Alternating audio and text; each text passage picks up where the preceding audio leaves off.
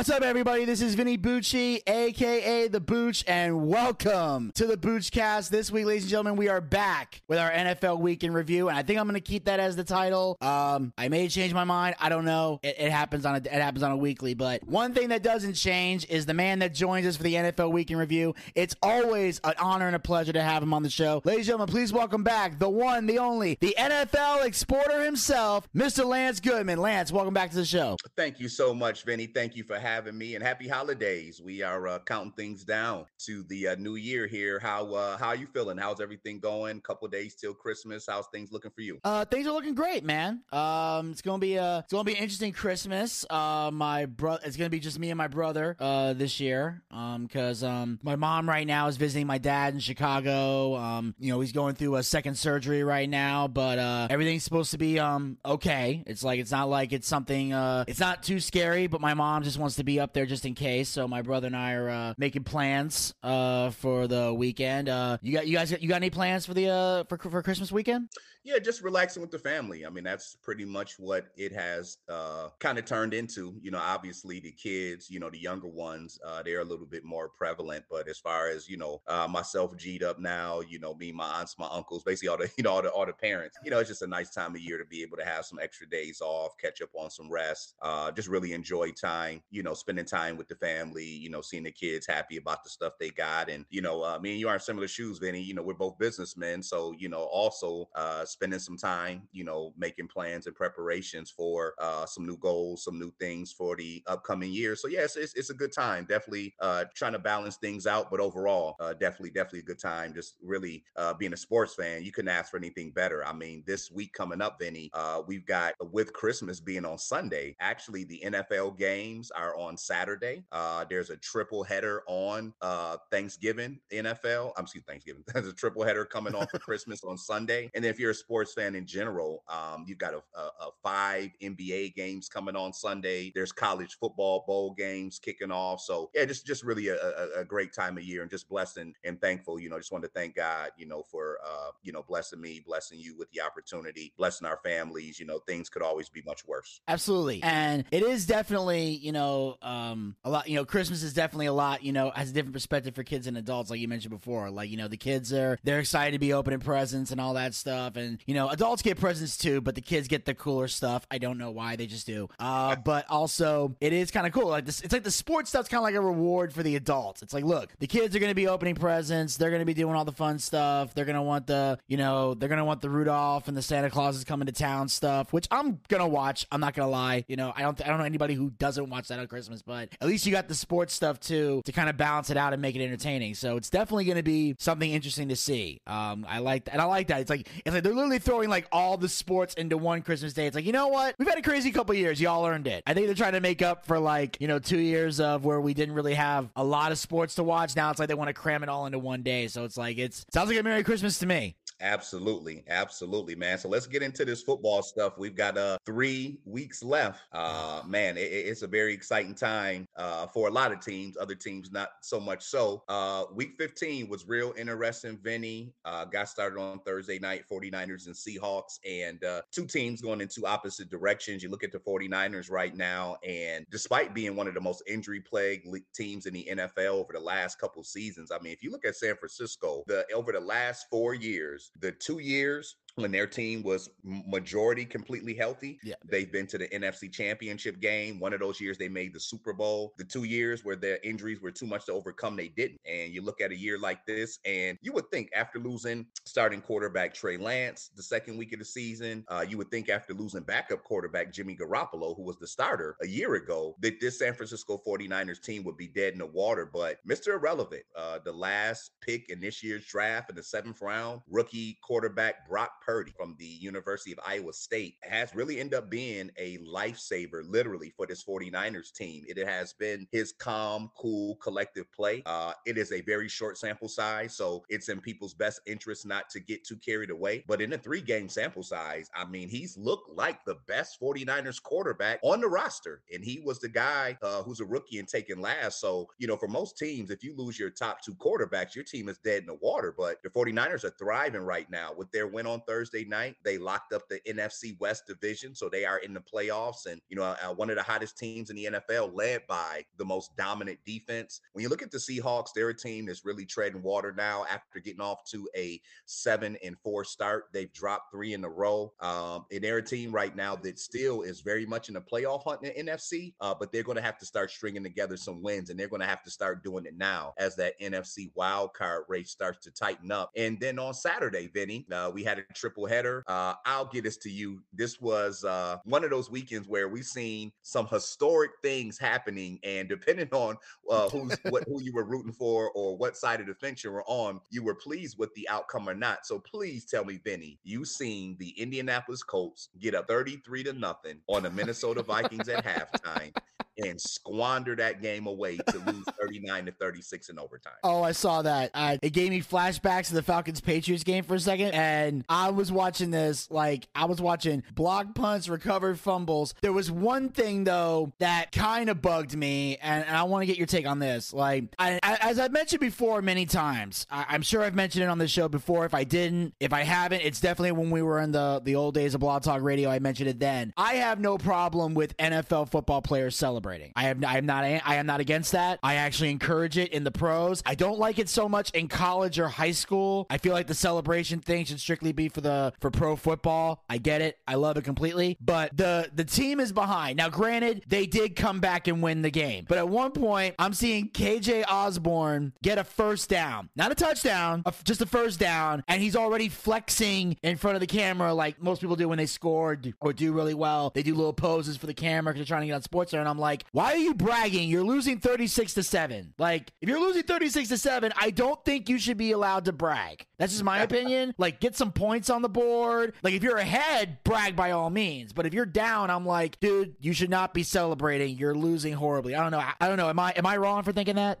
You know what? I, I, it may it may have been a case to where maybe he was just trying to get any type of positive momentum uh, going. It's so funny that you say that because even though it's a different sport, it was a huge topic yesterday in the basketball world where uh, a player on a team, uh, his team was getting blown out by 26 points, and he makes a layup on a on a on a guy, and he does a you know does a, a pose like you know basically saying that the guy's too small. Yeah. So it's funny that you bring that up, you know, about people celebrating when they're so far behind. I think for KJ Osborn, things worked out for him in the end. Yeah. Uh, with the with the Vikings winning the game, but I think if they would have lost, he would have looked foolish. And I think at that point, Benny again, I, I don't think he was. Uh, I don't even know if he think that they thought they had a chance of winning. He probably was just trying to get any type of positive energy, any type of good vibrations going in the building because at that point they were they were down and out. Okay, I can see that. The the key, if, if it's keeping his spirits up, I get that completely. Okay, I can. I just I'm sitting there. I just I just that was the first thing that popped into my head. I'm like, dude, if I'm, I'm losing 36 to seven, I, I ain't bragging yet. I just thought that was weird. But other than that, I loved it, and it was just like just the touchdowns, the interceptions, the field goal in overtime.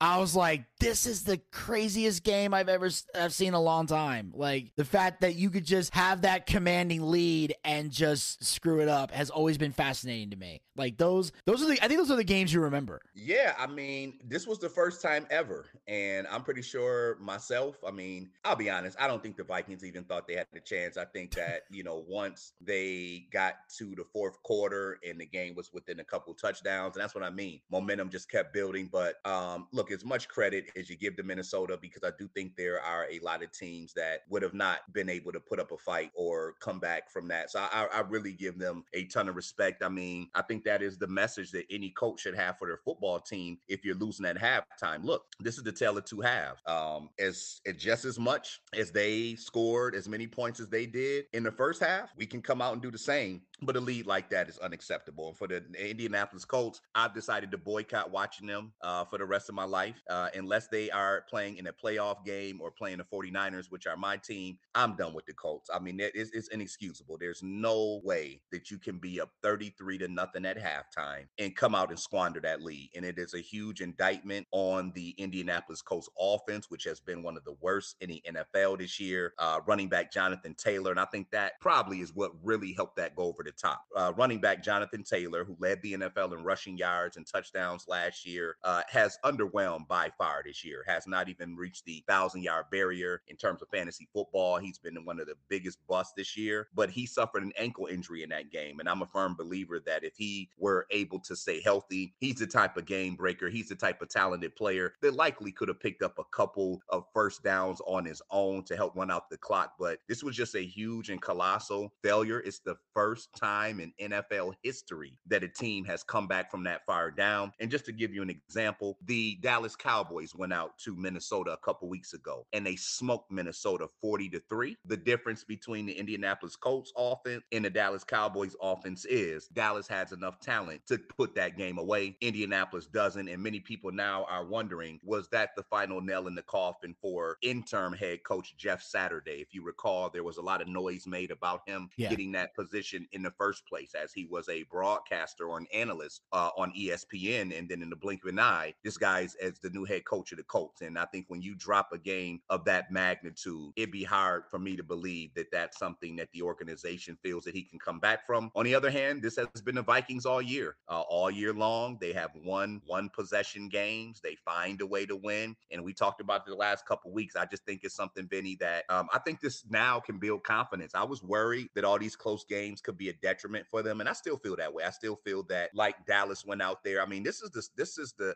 second time. I mean, let's face it, Dallas went out there, smoked them 40 to 3. The Colts had them 33 to nothing. And this is on Minnesota's home field. So I think they're a team that home field advantage does not necessarily bowl well for them. But I do think that being in all these close games and a comeback of that epic proportion will at least have them now in the mindset that you know what, no matter how far we get down in the football game, we know we have the ability to come come back. When we move on to that Cleveland versus Ravens game on Saturday, I think we all knew what that was. We see the Ravens now just kind of kind of just falling by the wayside. I mean, there is a ton of talent on this team, but uh, quarterback Lamar Jackson missed his second straight game with the knee injury. The weather on the north and east coast is definitely starting to factor in, and so this was a AFC North battle. You had two backup quarterbacks. Let's face it, Deshaun Watson, even though he's one of the best in the business, uh, this was his maybe third or fourth game back after not being on the football field for two years. So he's still shaking off a lot of rust. Uh, just not an exciting game. Uh, Cleveland able to win 13 and three and keep their modest playoff hopes alive in terms of record wise. Right now, Baltimore at nine and five, they have a playoff spot, but their team is trending in the wrong direction. This is the time of year you want to start playing your best football. And with Lamar Jackson out with that knee injury, it's just further complicating matters, uh, making it more difficult for him in the suspect passing game to find some necessary rhythm. I think the one positive for Baltimore running back J.K. Dobbins had 125 yards on the ground his second game back after knee surgery. And then the Buffalo Bills. That was an exciting game on Sunday Night Football. The Bills beat the Dolphins 32 to 29. Um, you know, you just seen Josh Allen, the Buffalo Bills, make the game winning plays. And that's certainly what he's known for. He's a guy who steps his level of play up uh, once the last month of the season comes. And the Bills were able to lock up a playoff spot uh, with that win. Uh, they're one win away now from locking up the division. And um, you know, when you when I look at the Bills, Vinny, um, they're a team that I like a lot, but I do have concerns. And my concerns are again, can they get some positive yards from their running backs? I just feel like Josh Allen, and I know when you pay a quarterback that much money, I certainly don't have a, a problem or an issue. You want your quarterback to be a guy that says, Hey, put the team on my shoulders, I could do it all. But I'm I'm concerned that these other guys are not involved enough to where when they get in a tight and close game in the playoffs, I don't know if these guys are going to come through. We know Josh Allen can do his thing, 304 yards, led the team in rushing yards, four total touchdowns. So we get that he's Mr. Do It All, but I just have some concerns about are they going to be able to get a running game going with their actual running backs? And Josh Allen is really a double edged sword because you love the magnificent plays he can make with, with his feet. He had a really the, the, the game, play of the game right before halftime with no time left on the clock. He scrambles to his right, he throws back across his body into the end zone, and it ends up being a touchdown. And really, the the space that Buffalo needed to win this game when it ended 32 to 29. But we've also seen Josh Allen make that plays a couple times this year, Vinny, and it was an interception. And so he's a guy that you really have to live with his greatness that oftentimes can result in disaster. And so, as much as I like the Bills, Vinny, you know, not having Von Miller there um, in the postseason, and some of these other guys just need to step up. I'll just leave it at that.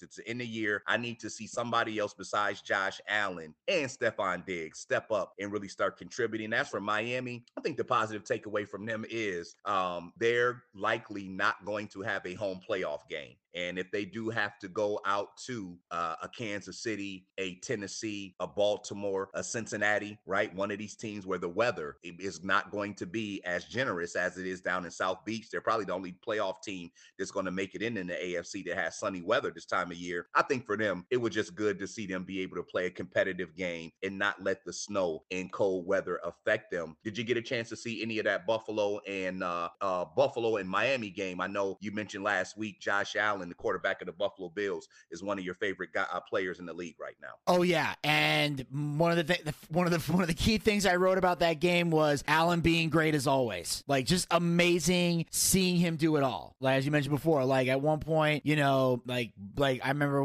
like despite like I remember at one point the ball was being fumbled and kicked around and everybody's trying to grab it and then all of a sudden like Allen's like he like he breaks the plane, he scores this touchdown, but apparently the ball drops and everybody's kicking it around, running around, grabbing it, and the ref's like, um, he already scored. I don't know what y'all are doing. I thought that was just that was comical for me. Like just everybody obsessed with trying to pick up this ball because they think it's loose, but they're like he broke the tip because that's something I think we talked about last week where it's as long as the ball crosses the end zone, it, it doesn't matter what happens after that. Whether you pull it back in or if the ball falls right. out or whatever. Once you once you once you get that ball across the end zone, it's touchdown. It's you win. Yep. Uh, which I now now that I now that I know that and I've learned that, it makes, you know, things like this more interesting because if we hadn't talked about that last week, my whole thought would have been, oh my God, he screwed that up. I literally would have thought he botched that. And then someone would, and then you or somebody would have tell me later, no, no, no, he still scored. That, that works. So again, like this, I am just in awe of how he plays. And, you know, granted, I mean, granted, like the, I, I know the Bills, my number one favorite team. No, but my number one favorite team has a terrible quarterback right now. so it's nice to see a good one. In fact, I'll, I'll just, I'll just skip one real quick over to this. Like when I saw the Cardinals and the Broncos, my first thought was at by the end of that game, if there's any way we could keep, um, and I hope I'm pronouncing his last name right, uh, Ripe, Rypien, Rypien, if we can keep him and get rid of Wilson, I'd be happy. Because I can't take it anymore. Yeah, that Arizona Denver game. I mean, both of those teams are done for the year. Uh, you had two backup quarterbacks. I mean, Arizona got down to their third string quarterback in that game. So uh, that was a game that Denver was expected to win. I think when you looked at the way the Broncos defense has played this year, and, and, and they, they have been a top 10 defensive unit all year long. Unfortunately, the Broncos offense only averaging about 15 points a game has really been the issue. But no, I think things played out exactly how you thought. Arizona's defense has been uh, amongst amongst the bottom uh, tier of the NFL. And, you know, you lose your starting quarterback in Kyler Murray, and then your second string quarterback goes down. So, you know, they got down to a third string quarterback, and uh, the Broncos defense played well enough. Uh, the kid Rypien, like you said, I think it's an anomaly, you know. Um, but I'm sure how you felt is how a lot of Broncos fans felt as well, which was, hey, look, we'll take the win, and for it to be a backup, it certainly looked better than Russell Wilson for a week. But um, yeah, that was a good win for the Broncos. I think a couple of these teams now who are out of the playoff hunt all probably have one last kind of home stand victory left, give the fans something to feel good about that type thing. But neither one of those teams are uh, relevant right now. When you look at the Chargers and Titans. Uh, those are two teams kind of heading in the opposite direction as well. When you look at the Titans, they have lost four straight games now, and they have found themselves in a bind, which is you rewind four weeks ago, and they were almost a shoe in to win their division, the AFC South. When you look at the division now, the way that the Jacksonville Jaguars have turned things around, and we'll talk about their exciting comeback in a minute, they're one game behind. And now the Titans are in a situation where they have to win out in order to win this division. They have a big game against Jacksonville, the last game of the season. It could ultimately be for the division. And we just talked about this with Tennessee. I don't want to keep beating a dead horse. When I look at Tennessee, they're a mere reflection of the Baltimore Ravens. We've seen this act before. They need everything to work perfect in order for them to win. And they just struggle to score more than 24 points, just plain and simple. I mean, for Tennessee, it's all about Derrick Henry in the running game. Outside of that, there's nothing going on in the air. They have a tough defense. They kept this game close. Uh, their kicker missed a key kick. They could have pushed this game to overtime earlier in the game, but it just was really uh, Justin Herbert making the game winning plays. This was a nip and tuck game. I knew it was going to be that way because the Titans defense is very physical. They forced Justin Herbert into two interceptions, but Herbert and that offense were able to push down at the end of the field. And like I said, the NFL is a game of a game of inches. Comes down to a couple key plays, and instead of that field goal sending the game to overtime because the Titans kicker missed one earlier in the game, the Chargers were able to pick up a much needed victory at home because now they're eight and six and kind of in their control of their own destiny when it comes to the wild card hunt as well. Uh, another couple teams that are definitely heading in the opposite direction when you talk about the Cincinnati Bengals and the Tampa Bay Buccaneers. When you looked at the start of that game, you know, Tampa Bay got out to a 17 3 lead at halftime. You figured that they had full control of that game. And then the Bengals in the second half. And here's another game, Benny, where we're talking about the tale of two halves, the tale of, hey, the first half of the game went like this and appeared it was going to go this way. And then the second half, the tables turned. And it, a lot of people aren't talking about it, but the Bengals run was just as impressive. They were down 17 to 3 at the half. The second half, they outscored Tampa Bay 31 to 6. And it was all based on four turnovers by Tom Brady, had a couple interceptions, had a fumble, and also just completely lost control of the football as he went to hand it to his running back. And those four turnovers, the Bengals turned into points. And Joe Burrow, Cincinnati's offense, did what it needed to do. Although the yards weren't there for uh, Uh, for Burrow, he was way more efficient with four touchdown passes.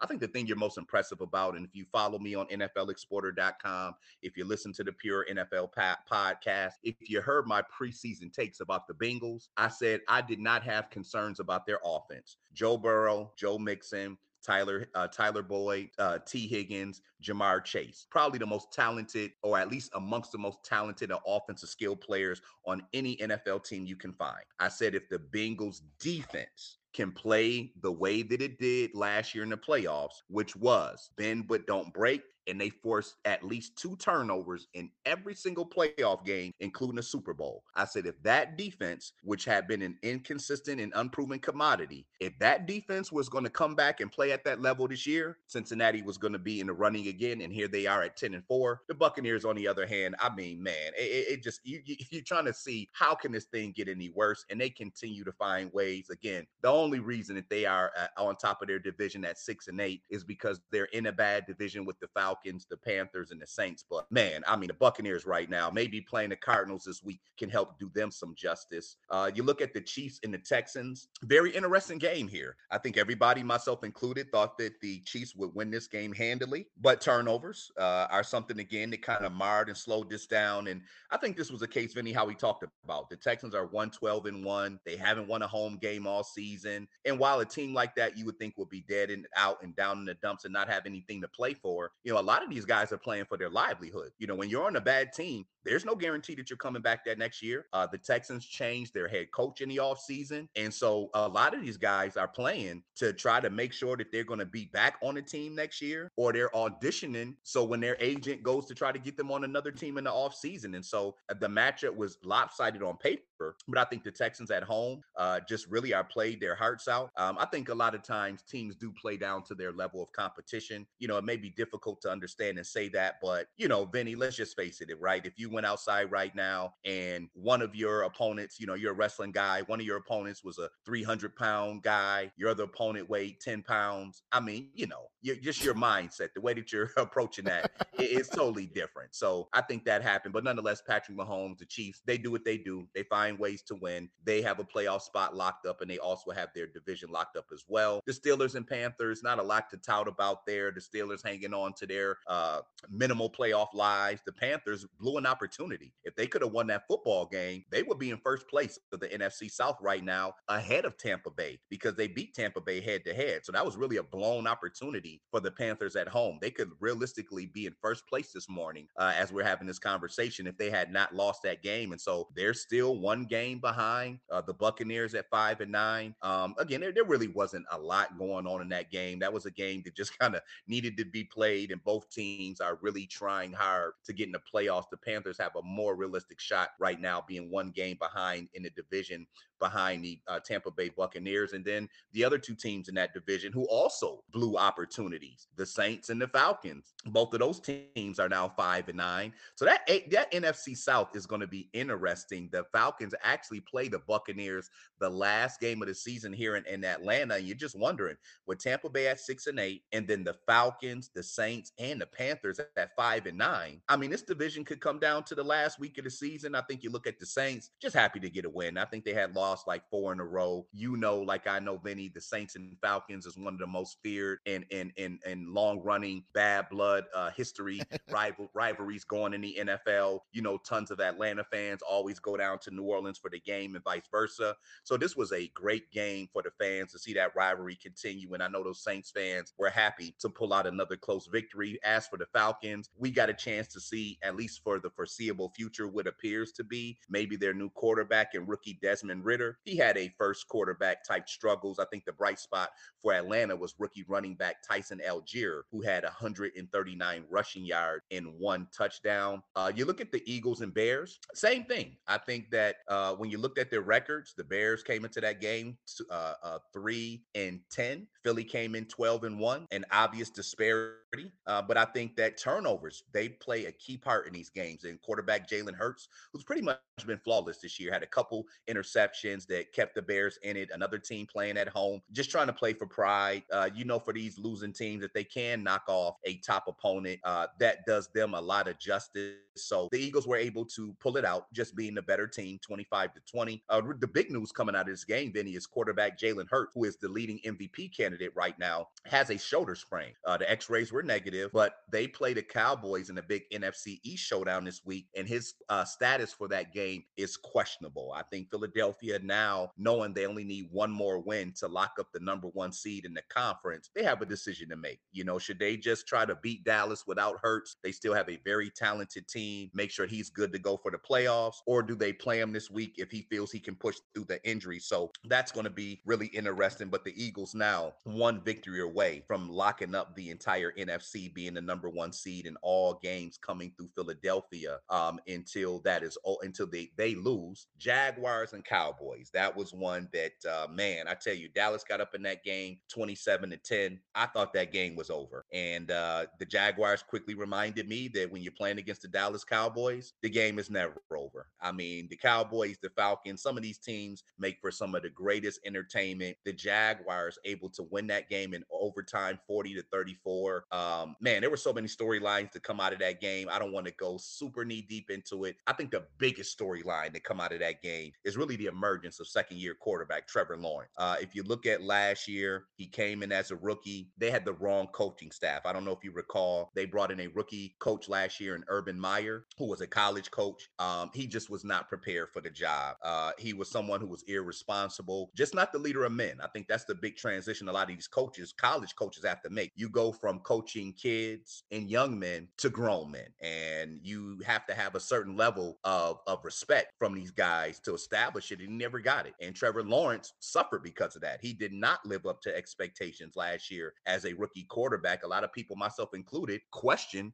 should even be the number one quarterback. You fast forward a year later, if you don't think coaching matters, uh, the Jaguars went out and got Doug Pederson, former coach of the Philadelphia Eagles, a guy who is known to help quarterbacks reach their maximum potential. And when you look at the way that Trevor Lawrence has looked over the last month of the season, 14 TD passes, only one interception, uh, just torched that Cowboys defense. And once he got rolling, uh, man, his pin, his his accuracy really stood out. His athleticism now, you look at him, he's 6'6, 235 pounds. So if you're in Jacksonville right now, you have to be extremely excited about the way that the future of your franchise looks with this young man at quarterback. As for the Cowboys, man, you're a Cowboys fan. I think all you're doing is shaking your head and saying, man, we've seen this too many times. You know, Dallas has by far one of the most talented rosters in the NFL, but they are their own worst enemy. There is no doubt about that at all. They are a team that finds ways to lose. And until they can change that narrative, I think that is uh, how everybody is going to continue to view the Dallas Cowboys. Uh, a good game on Sunday Night Football, Vinny. It was the Giants and the Commanders. Giants able to come out of there with the win 20 to 12 uh, kind of put a stronger hold on their spot uh, to get in the playoffs. They're now eight, five, and one. That dropped the Commanders to seven, six, and one. Uh, the big news that really came out of that game was the end of the game, Vinny, where you had a, a player basically check with a referee to make sure that he was properly lined up on the line of scrimmage. Um, it appeared that the referee told him he was where he needed to be, and then immediately threw a flag on him that wiped out a touchdown. And then the next play, there was an obvious and blatant pass interference call in the end zone against the Giants that was not called. And it would have given the commanders first and go on the one yard line and given them an opportunity to push that game to overtime. And so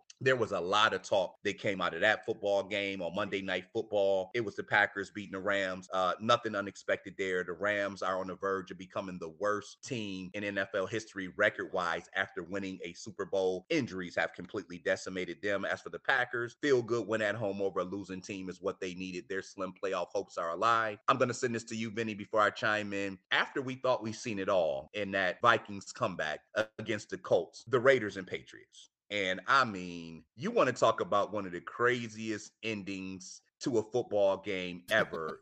that had to be it.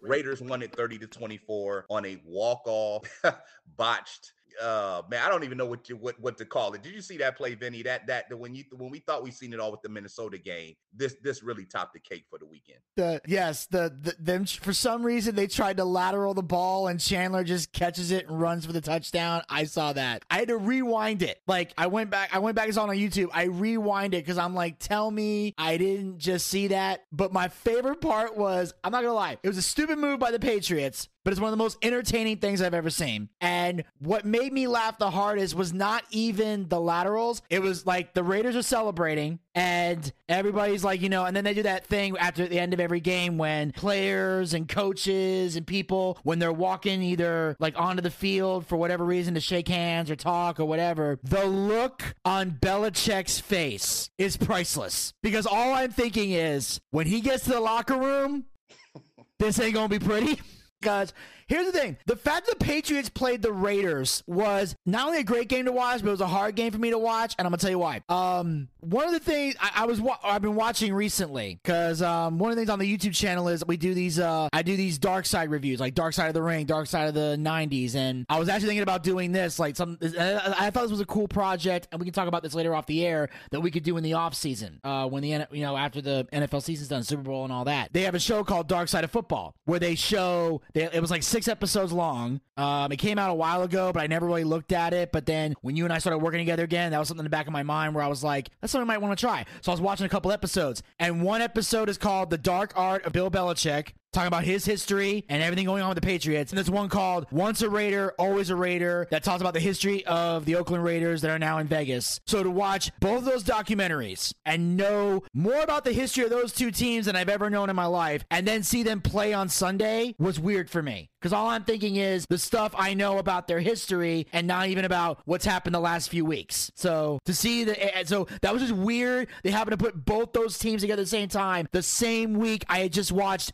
both of those episodes. And then to see this lateral of the ball and Chandler with the interception and Stevenson with the 43 yard run for the touchdown, just everything. And then to see that ridiculous ending and then the look on Bill Belichick's face, I'm just like, I don't want to be a New England Patriot right now because they, they told stories about how, how Bill Belichick is one of the few guys that would like, he'll dress down Tom Brady for a mistake and everybody puts Brady on a pedestal. I can only imagine what he's about to do to those, to those guys that were tossing the ball around like it was a scene in the longest yard. Yeah, it, it was crazy, man. I mean, this was a game. And, you know, I, I, thought about this after the game. Coming into the game, all the talk was about Bill Belichick and, you know, his defense and his familiarity with Josh McDaniels, who is the uh, Raiders' new head coach this year and have been the offensive coordinator for New England for like the past, you know, whatever, 15, 12 years, whatever the case may be. And it never dawned on me that, you know what? Josh McDaniels probably has as much familiarity with Bill Belichick's defense as well. And I think that ultimately is what allowed for the Raiders to um, stay in this game and attack Bill Belichick's defense. I mean, Derek Carr had 231 yards, three TDs. Uh, Josh Jacobs almost had 100 yards on the ground. Uh, but back to this play. Uh, this was a complete failure, blunder, uh, meltdown, brain fire. I mean,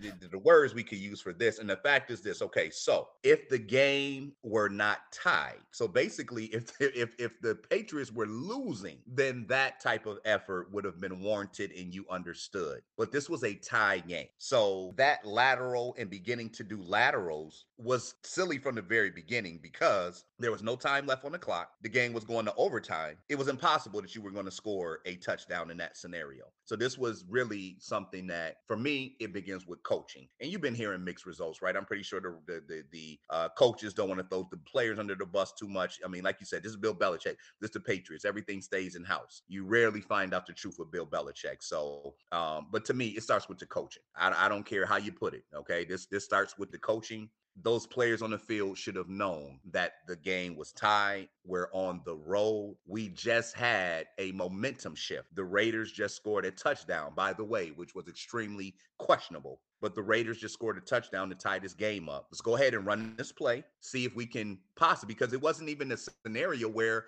we could run this play and still have enough time left for our kicker to run it. So for them to have that happen to them, uh, it, it's just inexcusable. I mean, there's just no way that you can explain that debacle. And from the time, I mean, it's just something that we've never seen before. So when you seen the running back go and dump the ball off to the wide receiver, I don't even think it's registering real time to any of us what's going on. Like you, you just it, just man. And then once you've seen him start running backwards and throw that football backwards that far, when that ball was in the air, I mean, man, when you seen it land in that Raiders defender's hand, who by the way is a former Patriot, so I know that couldn't have been nothing but the sweetest uh, revenge for him and Josh McDaniels, the Patriots head coach. To see that ball land in his hand, and then it looked like a video game from there. He just, he just, I mean, that quarterback, I mean, he just smashed, just mushed him into the ground like he was, like he was a rag doll, and just took off towards the end zone. And I mean, I think everybody is is wondering as you're seeing this, like, is this real? Was that pass legal? Can this even happen? I think at one point a flag was thrown. I mean, it was just complete chaos. But to see that game in like that, um, Um, and like I said, the quarterback was just hilarious. I mean, I'm pretty sure he wasn't ex- expecting the football. So, you know, he just standing there and lo and behold, he looks up and sees the ball in the air and that Raiders defender grabs it, Chandler Jones. And I mean, Chandler Jones, like I said, it, it was not, it wasn't even an effort. I mean, the way he just, he just pushed him over like he was a domino. I mean, that, that was hilarious, man. And that, that, I mean, you just never know what to expect. This, this was a crazy, fun, exciting. I mean, that's why you love the NFL. You never know what to expect. But I don't know if we've had a weekend like that, Benny, where we've seen that before, where we've seen the greatest comeback in NFL history and what potentially is going to go down as one of the dumbest plays ever, slash most exciting and, and unbelievable endings in NFL history. So it, it, it, was an amazing week. Absolutely. And um and I, and I love the fact that you brought up that it was like a video game because there was one thing that also stood out to me. Um you ever played Super Mario 64? Yes. Okay. There was a moment where um it was in the Rams Packers game on Monday where Douglas gets the interception and the guy's trying to stop him and he grabs him by that like shirt that's underneath his jersey and starts spinning him around. And I, I don't know if anybody else thought this, but the first thing that popped in my head was I remember Super Mario 64 where like in Mario you grab Bowser by the tail and you spin him around to throw him into the bomb. Yes. And I was I the only one thinking that when he was spinning him around by the shirts? Man, I'm telling you, I mean, it just man, I mean, you know, for people like you say, you play these video games, so this stuff is animated, you know, so the so these graphics and stuff, like you said, you know, you you bump against somebody you knock against somebody, you know, the the type of animation it does, and I mean that's how it looked like, you know, if you play Madden, well, I'm even pretty sure like on a wrestling game, you know, just the guy, you know, makes contact in a way he just kind of fall and topples over. Yeah. And I mean, that's what it was, man. It, it just looked like, you know, a a like a, a, a like a kid who's in high school playing with his little brother who's like five years old and they're in the backyard playing and he just he just pushed this just mushed this guy into the ground, man. It, it was hilarious. Oh yes, it was definitely um definitely hilarious. And um obviously, you know, this is a crazy week of football and uh do you got any um do you got any um predictions you see for uh week 16 coming up?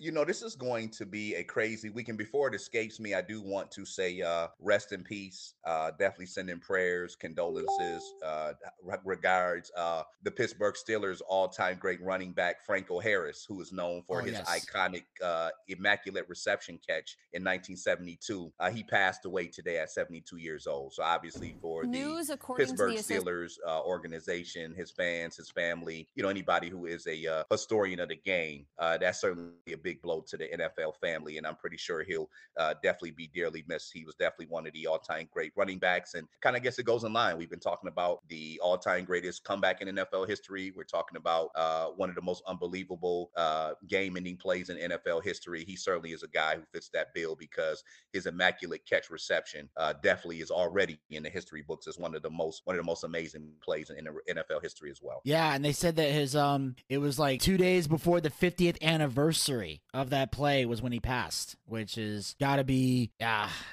I mean I mean um, I mean I mean death is tough no matter what, but to like to not be around for that 50th anniversary I think it's got to be even tougher. Like it's weird like now people are celebrating the play and he's not like there to be interviewed and stuff. I always think that's kind of I always think that's even I always think that's just as sad as the passing away, but yeah, definitely that was that was one that's definitely um although they did they said that he was scheduled to retire his number 32 jersey during the halftime game between him and the Raiders on, on Christmas Eve. So Yeah. it was so I I think that's kind of just like wow, like I'm sure they're probably still going to do it, but you know, it's I think it's going to hurt just as much that he's not there to be there for the ceremony. Yeah, absolutely. Absolutely. So that is that. And then, you know, taking a peek ahead, like you said, uh, right now it's all about uh, playoff positioning in games. So, I mean, who would have ever imagined that, you know, uh, in the last three weeks of the season, uh, that the Jaguars and Jets tomorrow night would have playoff implications, but they certainly do. Both of those teams need a win to keep their playoff chances alive. The Jaguars trying to stay one game behind the Tennessee Titans. The Jets really clinging to their playoff lives. It's going to be uh, second year quarterback Zach Wilson, who, by the way, played his best game of the season. They'll be interested to see if he can duplicate that. Uh, but that's a big game tomorrow on Thursday night football, Vinny. Nobody would have ever imagined that Jaguars and Jets would be relevant this time of year. Uh, you look at the rest of the schedule, the Bengals, uh, they certainly are a team that needs to continue to win. They have a game lead on Baltimore in the division and are trying to stay one game behind Buffalo for potentially the top spot in the AFC. Uh, even though the Patriots uh, have really underwhelmed, their offense is struggling badly. Going out to New England is never an easy thing. Uh, as we've seen this past weekend. NFL games are not easy to win. Anything can happen. Uh, Buffalo Bills going out to Chicago. I think they're a team that definitely needs to make sure uh, that they don't have a letdown. Uh, again, both the Chiefs and Broncos are one game. Actually, the Chiefs have the same record as the Bills, and the Bills have beat them head to head. So both of those teams are really been playing serious. You know, the Bills know if they lose and the Chiefs win, the Chiefs control their own destiny. Uh, the Chiefs know if they lose and the Bills win, that's going to widen the gap even further. So Buffalo going out to Chicago can't afford to let down. The Chiefs have the Seahawks coming in. The Seahawks, another team fighting for their playoff lives at seven and seven. Their playoff hopes are realistically alive. So that's another key game there. Uh, the Titans, again, they got the one and 12 Texans coming in. You'd expect them to break that four game losing streak, but they, again, are in must win mode now. They'll probably have a little bit of flexibility and know what type of pressure they're facing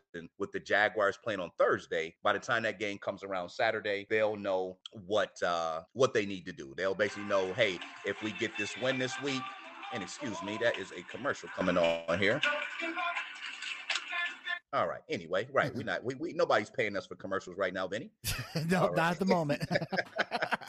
But if you want to, please email. Right. We got boochcast365 at gmail.com. I will take all calls. There you go. Okay. All right. um, but yes, moving on down, uh, you look at the Giants and Vikings. Again, the Vikings trying to stay uh, behind the Eagles in case they slip up. Giants desperate for a win to get into the playoffs. Lions and Panthers. I don't think anybody thought those games would be relevant this time of year. We talked about the Panthers, one game behind Tampa Bay in the loss column. If they can end up with the same record as Tampa Bay, they currently have had a head to head. Detroit very much alive at seven and seven in the wild card hunt in NFC. The Falcons and the Ravens. The Falcons, again, even though they're five and nine, they're one game behind Tampa Bay in the win loss column. The Ravens at this point, they need to get a couple more wins to get in the playoffs. And it'll be interesting to see if quarterback Lamar Jackson is back on the football field this week after he's missed the last two games with the knee injury. The Commanders and 49ers. Playoff implications in this one, Vinny. 49ers already in. Commanders desperate fighting, still trying to hold on to that last playoff spot in the NFC. Eagles and Cowboys. It's insurance companies claim. Okay, you know what? You. If that sounds like cheap talk, you know what, Vinny? I think that may be a sign of things to come. So I hope so too. You're right. Uh, looking at the Eagles and Cowboys, we talked about uh, both of these teams pretty much had their playoff spots locked up. Eagles need one more win to be the top team in the NFC. Cowboys need one more win to just substantiate their st- spot in the playoffs. But a lot of bad blood, NFC East rivalry, Saturday Saturday night, uh, excuse me, uh, Saturday game. Going to be a lot of fun. And then you have the Raiders and the Steelers. Mathematically, both of those teams still alive. That's Saturday. That's Christmas Eve. So I mean, man, like I feel like all the women are going to be out shopping, and all the men are going to be at home or on their phones or doing something else. But yeah, the NFL, they kind of, they kind of, I don't know. This is devil's advocate. It's like you know, a lot of guys are probably going to be kind of fighting tooth and nail with their girls about, hey, we need to get this shopping done Thursday or Friday because the games are on on all day Saturday. And so that's going to make it real intriguing. And then we have a triple header on Christmas Day Sunday. Again, Packers, even though it's brief, they still have a shot to playoffs. The Dolphins desperately need to win right now. They are eight and six, tied with the Chargers, who have beat them head to head. They are on a slide. Broncos and Rams are out. Buccaneers need to win to stay on top of their division. And then on Monday night, you have the Chargers and Colts. Colts are done. Chargers don't want to fall victim to going out and playing against a tough Indianapolis defense. So I think this is a great lineup this week, Vinny. I mean, we really only talked about maybe about three or four possible games that you know have don't have much meaning because those teams playoff chances are done. But outside of that man this this is a serious week of football coming up. Oh yeah absolutely. It's gonna be intense and amazing and i cannot wait to see what's going on. Like it's like this is one of the most exciting seasons i've seen in a while so i'm definitely definitely excited for this upcoming season and uh i mean week i mean upcoming week sorry Uh, and uh, anyway, um, Lance, as always, man, I'm always grateful for you uh, taking time, very busy schedule to uh, join us. I look forward to talking to next week about uh, the updates that are going on. But uh, real quick, where can people find you on social media? Yeah, so on social media, if you are on Instagram, and especially if you live here in Atlanta, the